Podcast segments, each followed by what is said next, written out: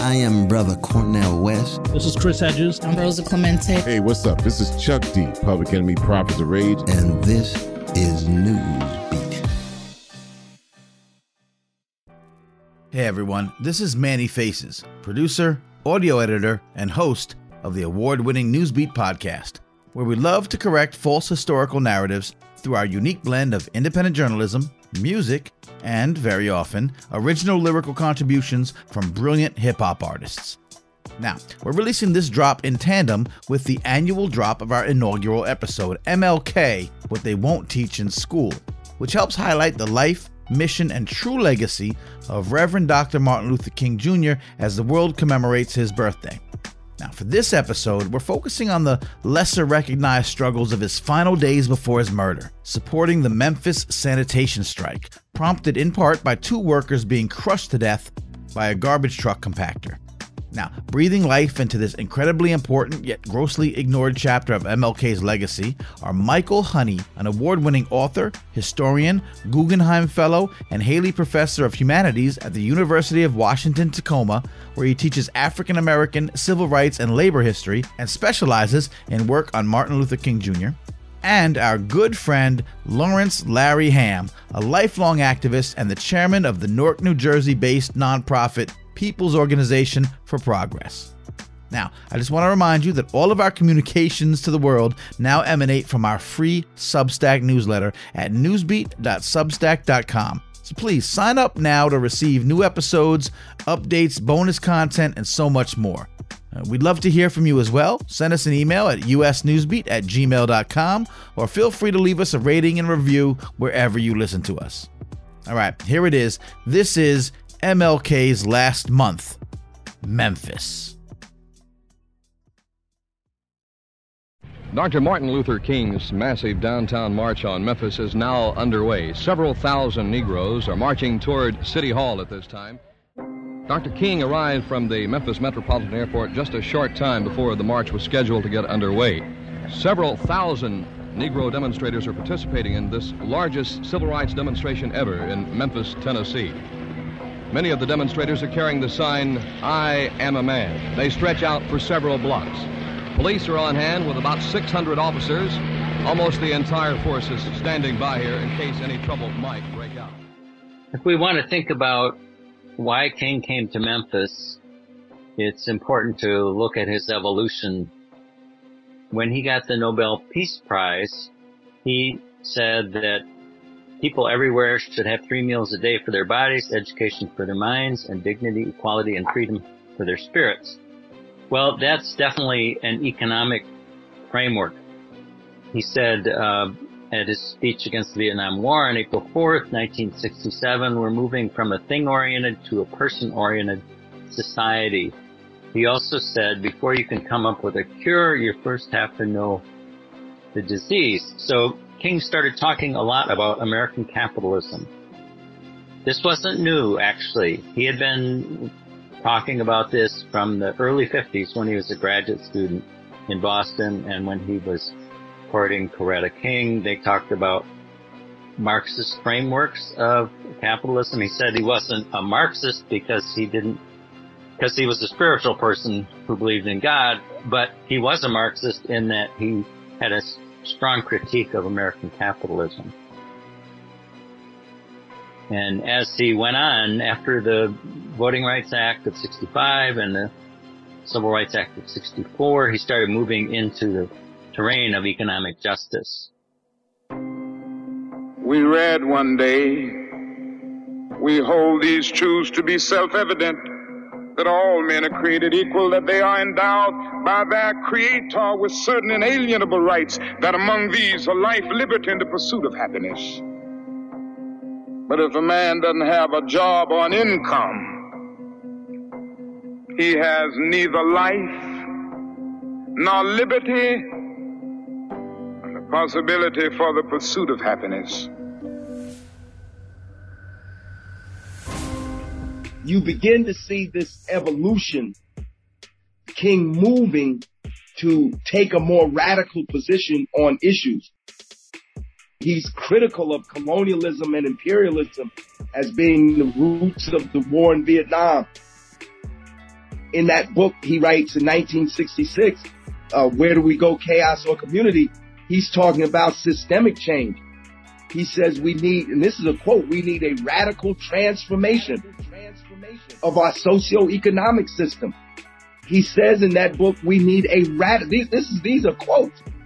We need a radical distribution, radical distribution of power and wealth in this country. These are quotes. These are quotes. So he's looking now uh, through a different lens, not focused just on civil rights, but focused on human rights and focused more on systemic. He begins to say publicly what I think he knew privately that the roots of poverty that he was concerned about in this country were really in the capitalist and imperialist economic system.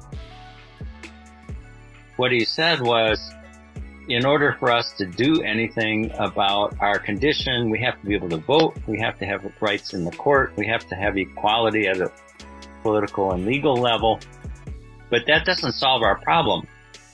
Our problem essentially goes back to the history of slavery and being unpaid labor in America. And his great, great, great grandfather was a slave. And so he grew up in Atlanta with his father coming out of sharecropping in the countryside. All around him in the neighborhood he lived were plenty of very poor people. He always had a, what he called a kinship with the poor.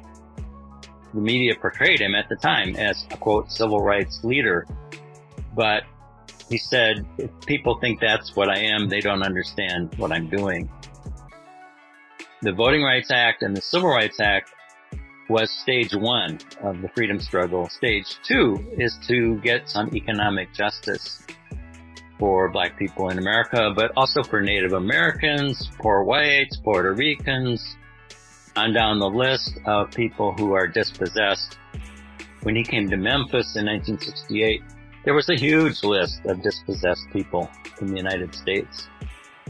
He told the Southern Christian Leadership Conference in 1966 We've got to begin to ask questions about the whole society. We're called upon to help the discouraged beggars in life's marketplace, but one day we must also come to see that an edifice that produces beggars needs restructuring. A year later, he said something is wrong with capitalism as it now exists in the United States. A radical redistribution of power must take place. In February, 1968, in Memphis, Tennessee, some 1,300 sanitation workers, members of Local 1733 of the American Federation of State, County, and Municipal Employees, began a strike. We felt like we would have to let the city know that because we were sanitation workers, we were human beings. The signs that we were carrying said that I am a man, then we was going to demand to have the same dignity and the same courtesy any other citizen of Memphis has. And so when he came to Memphis to speak on March 18, 1968, he was organizing what he called the Poor People's Campaign. And his idea with that was to put in to Congress uh, an economic uh, bill of rights for the disadvantaged, and also to stop the Vietnam War. And he saw the Vietnam War as one of the essential problems in trying to solve poverty in America. The United States was spending its energy and its money on war uh, against poor people in a peasant country, people of color, uh, Vietnamese, Cambodians, and others. And he saw it as a racist war and also a war against the poor. And he said we should recognize it as such. So I was increasingly compelled to see the war as an enemy of the poor and to attack it as such. Perhaps a more tragic recognition of reality took place, and it became clear to me that the war was doing far more than devastating the hopes of the poor at home. It was sending their sons and their brothers and their husbands to fight and to die in extraordinarily high proportions relative to the rest of the population. We were taking the black young men who had been crippled by our society and sending them 8,000 miles away to guarantee liberties in Southeast Asia, which they had not found in Southwest Georgia and East Harlem. The Memphis story is just as important as, say, the Montgomery bus boycott story. Uh, Montgomery bus boycott was also 80% of the people there were poor people. Who's riding the buses? Maids, service workers, janitors, and so forth. These were the people that King really related to uh, so well, was the working poor. And that's launched his sort of leadership role but this was something he was always concerned about as a minister. He was contacted by people out of Memphis. The sanitation workers were, first of all, they were being paid slave wages. And secondly, their work was very dangerous. They had had more than one incident where the black sanitation workers had been killed in these giant um, compacting, garbage compacting machines. And so they were trying to uh, organize a union and they asked Dr. King to, to come down and speak. I had been talking with Dr. Martin Luther King about his support and about his coming in order to both identify the struggle with himself and to help the people in the community identify the struggle in terms of a nonviolent campaign. Now, Dr. King's co-workers, you know, his, his advisors, Andy Young and, and, and Ralph Abernathy and others did not want King to go. And they say this themselves. Young says it himself, even to this day. He's still alive. They have um, said that they did not want King to go to Memphis.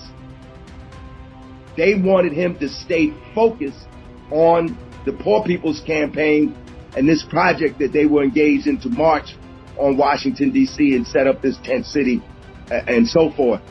But King said that his conscience could not, would not keep him from going to Memphis. You are demanding that this city will respect the dignity of labor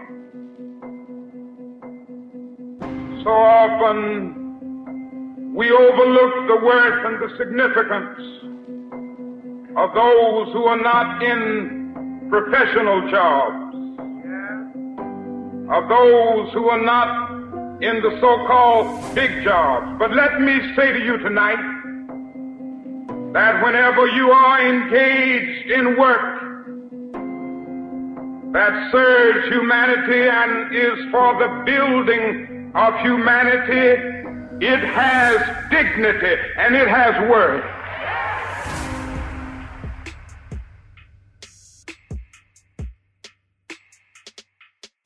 When he came to Memphis, they had a strike going uh, that had been going on for about six weeks. They were lagging.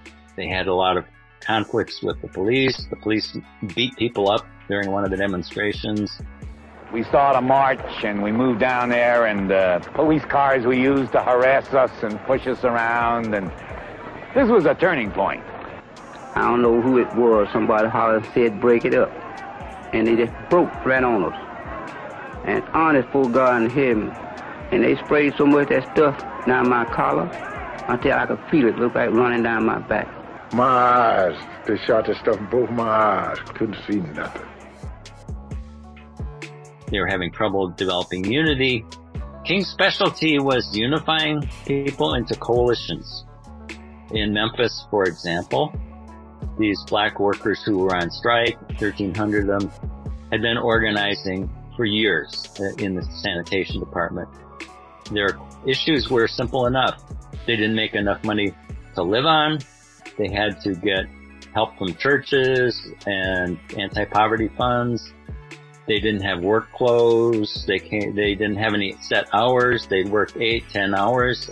In Memphis, it rains a lot. And so if it got rainy, you'd have to uh, hide somewhere. You had no facilities to go to. And there was an incident that occurred in February, early February, where two black workers uh, took shelter in the back of a sanitation truck where a packer comes down and mashes all of the, the garbage. And something went wrong with the truck and they got mashed just like the garbage and they were killed. And that set off the strike. The workers met. They said, we're not taking this anymore. Uh, this is a story for our own times in, in many ways. Um, the people trying to organize in the warehouses and retail and other, you know, low wage jobs in the United States, they have, have a similar problem of not being recognized, not given the dignity of being able to represent themselves. And at the end of the speech, he said, you people in Memphis are together enough and strong enough. You ought to just have a general work stoppage in the city of Memphis. Never forget that freedom not something that is voluntarily given by the oppressor. It is something that must be demanded by the oppressed. You may have to escalate the struggle a bit. If they keep refusing and they will not recognize the union and will not agree for the check off of the collection of dues. I tell you what you ought to do, and you're together here enough to do it. In a few days, you ought to get together and just have a general work stoppage in the city of Memphis. If the teachers stopped working, if the students walked out of school, if all the workers who do all the various tasks in Memphis walked out, Memphis would stop. Because in fact, black people did most of the work, most of the menial sort of work in, in Memphis. So he proposed a general strike uh, of labor, black labor, um, but also inviting the other unions to support that. And so then he had gotten himself into it and they said, well, now you have to come back and, and lead a march and lead a, lead a day opening up of a general strike. When he got there on March 28th, they had, um, a delayed march because he was so late getting there. His plane was delayed. The march was supposed to start at 8 a.m. It didn't start till after 10. Huge crowds gathered. There was an incident at uh, a local high school where uh, the students walked out and the police beat them up. Students came to the march. Rumors started that a black student had been killed, which wasn't true, but she had been sent to the hospital. So when the march got started, it got very disorganized, and then there were a lot of street people who were unhappy because the strike had also included a boycott of all the businesses downtown. And so they saw this as an opportunity to break windows and steal liquor and uh, clothing and so forth, particularly on Beale Street, which had a lot of small businesses. So they did, and then some of the students were already so angry uh, that they started doing similar things too. Chaos has just broken out downtown. All right. Negro youths are smashing windows. That sound you just heard was the sound of a tear gas fired by a police officer in an attempt to thwart this unruly demonstration. We repeat, several Negro youths started running down Main Street, smashing windows as they ran. But it was kind of a minor thing compared to the urban uprisings that we saw all through the 60s, like Detroit, 67. But the police saw it as a great opportunity, and they waded in and started beating the hell out of everybody. Nearly every store has had its windows shattered.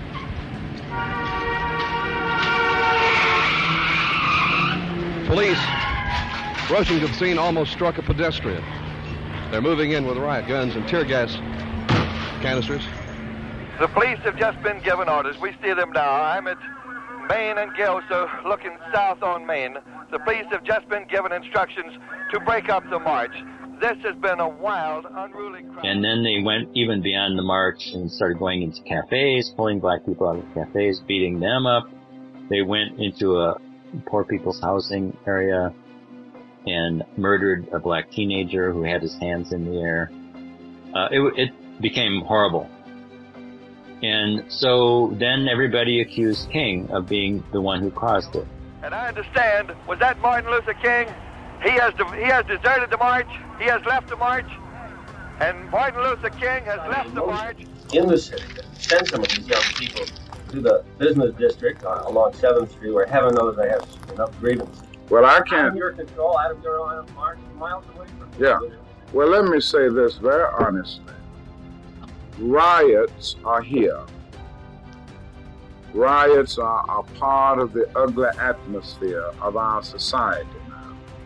I cannot guarantee that riots will not take place this summer.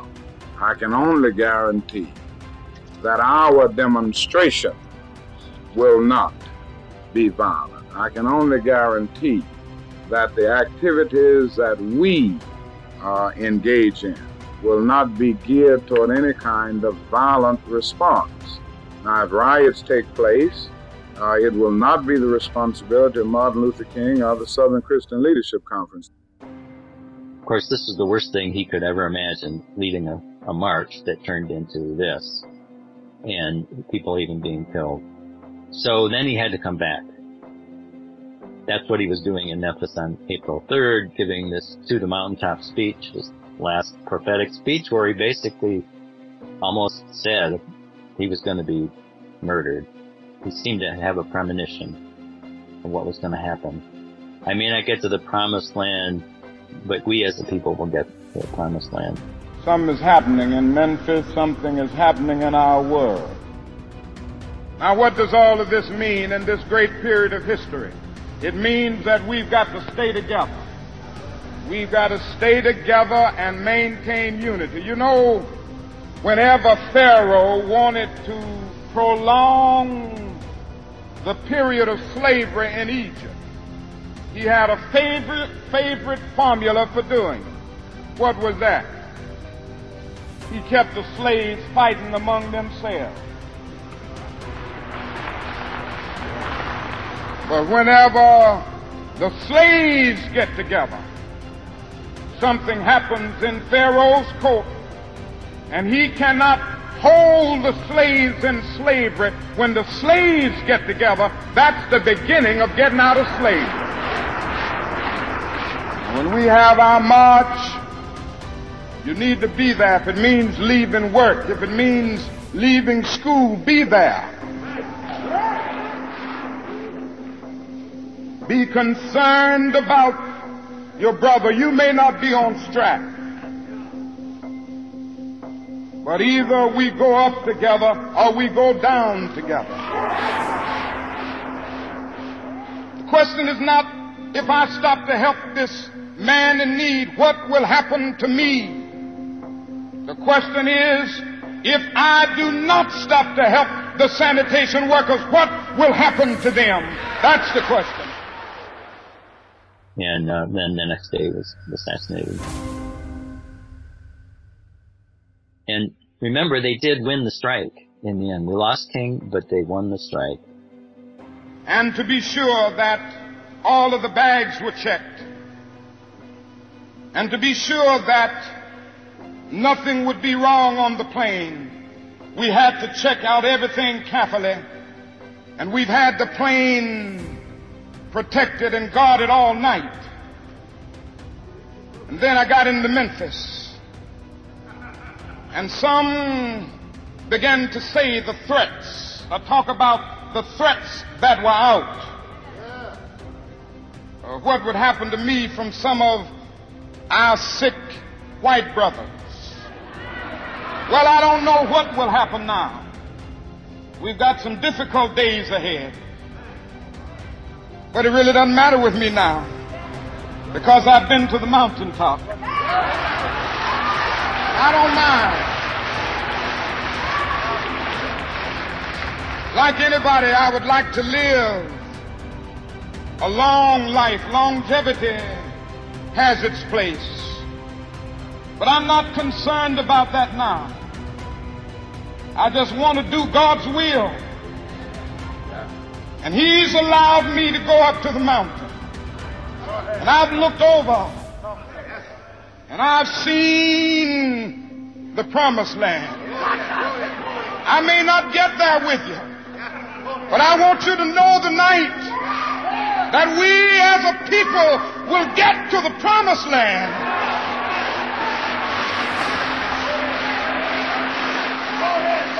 So I'm happy tonight. I'm not worried about anything. I'm not fearing any man. Mine eyes have seen the glory of the coming of the Lord.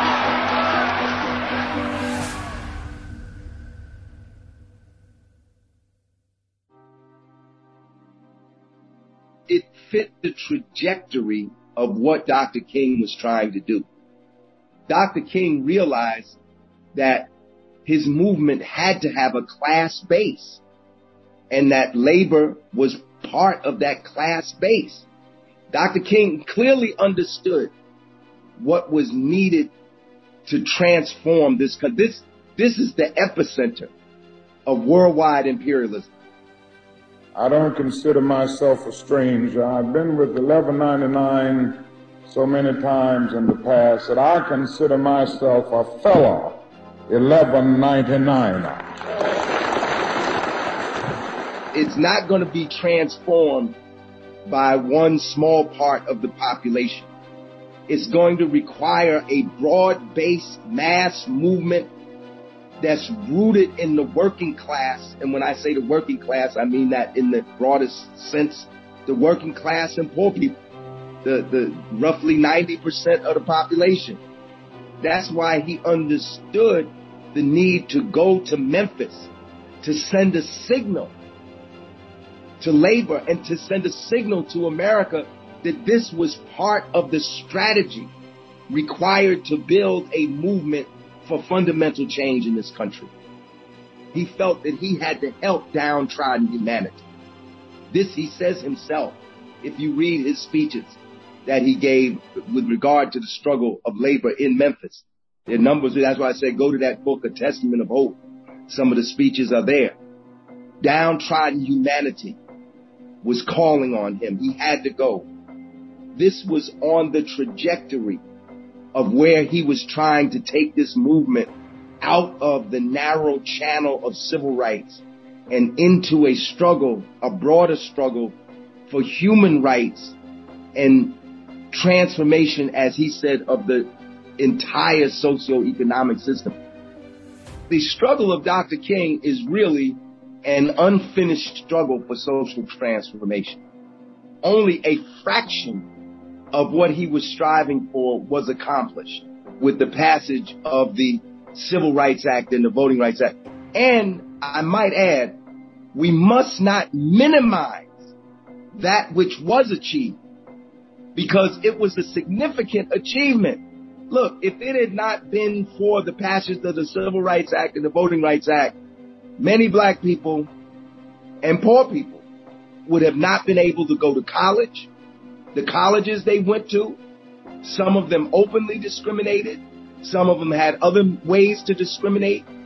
We would not be able to live in homes in certain neighborhoods that we live in today because of redlining and other discriminatory real estate practices. We wouldn't even be able to work certain jobs. Most people don't know that King was a labor person almost from the beginning of his time in the movement. When we had the Montgomery bus boycott in 1955, the strongest uh, financial supporters that he had were the United Packing House Workers Union in Chicago, the Retail Wholesale Distributor Workers Union in New York, 1199 Hospital Workers Union in New York, and various other unions around the country, pretty much every major campaign that King was in included unions in one way or another. What people should think about when they think about King is economic justice. What is it? Racial and economic justice. What is it? One thing about studying King is that there is so much there in his short life of somebody who died at age 39, just as Malcolm X died at 39. There's so much to learn. So I'm really glad that Coretta King and Stevie Wonder and other people got this federal legislation to have a Martin Luther King Day on his birthday. In Memphis, we always also mark April 4th when he was killed. We have big marches there. But really, it's something we should talk about every day of the year, which is the legacy of, of that movement. And not think of it as something in the past. It's part of us. It's part of what we do. It's part of what we need to do.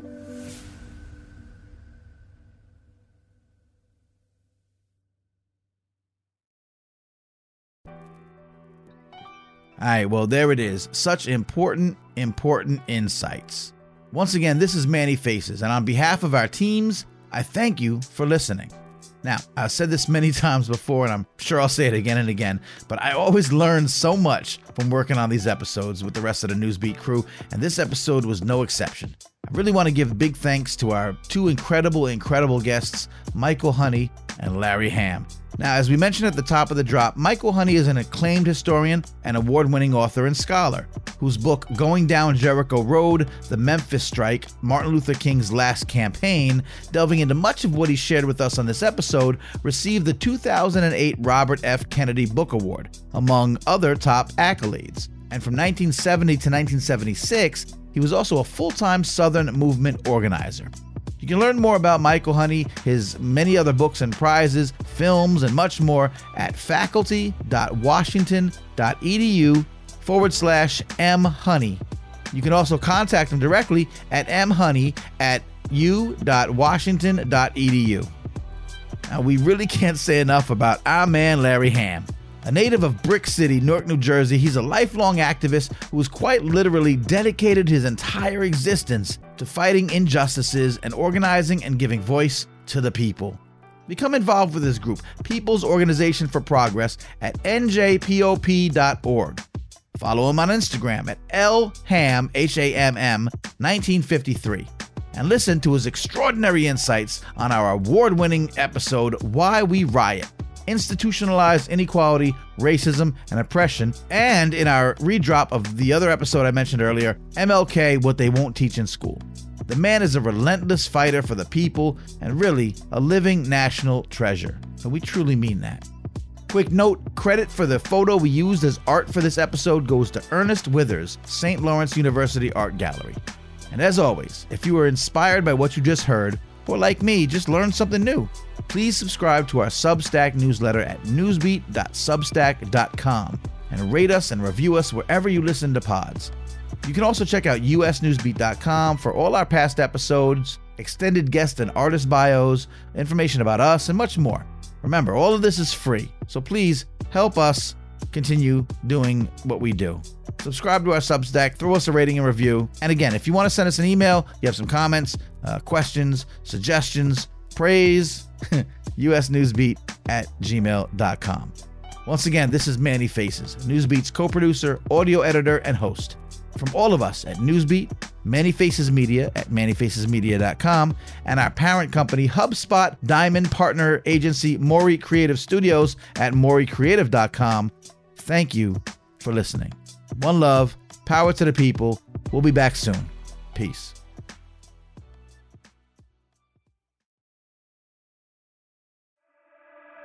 This is a Manny Faces Media production. Manny Faces. You sick for this one.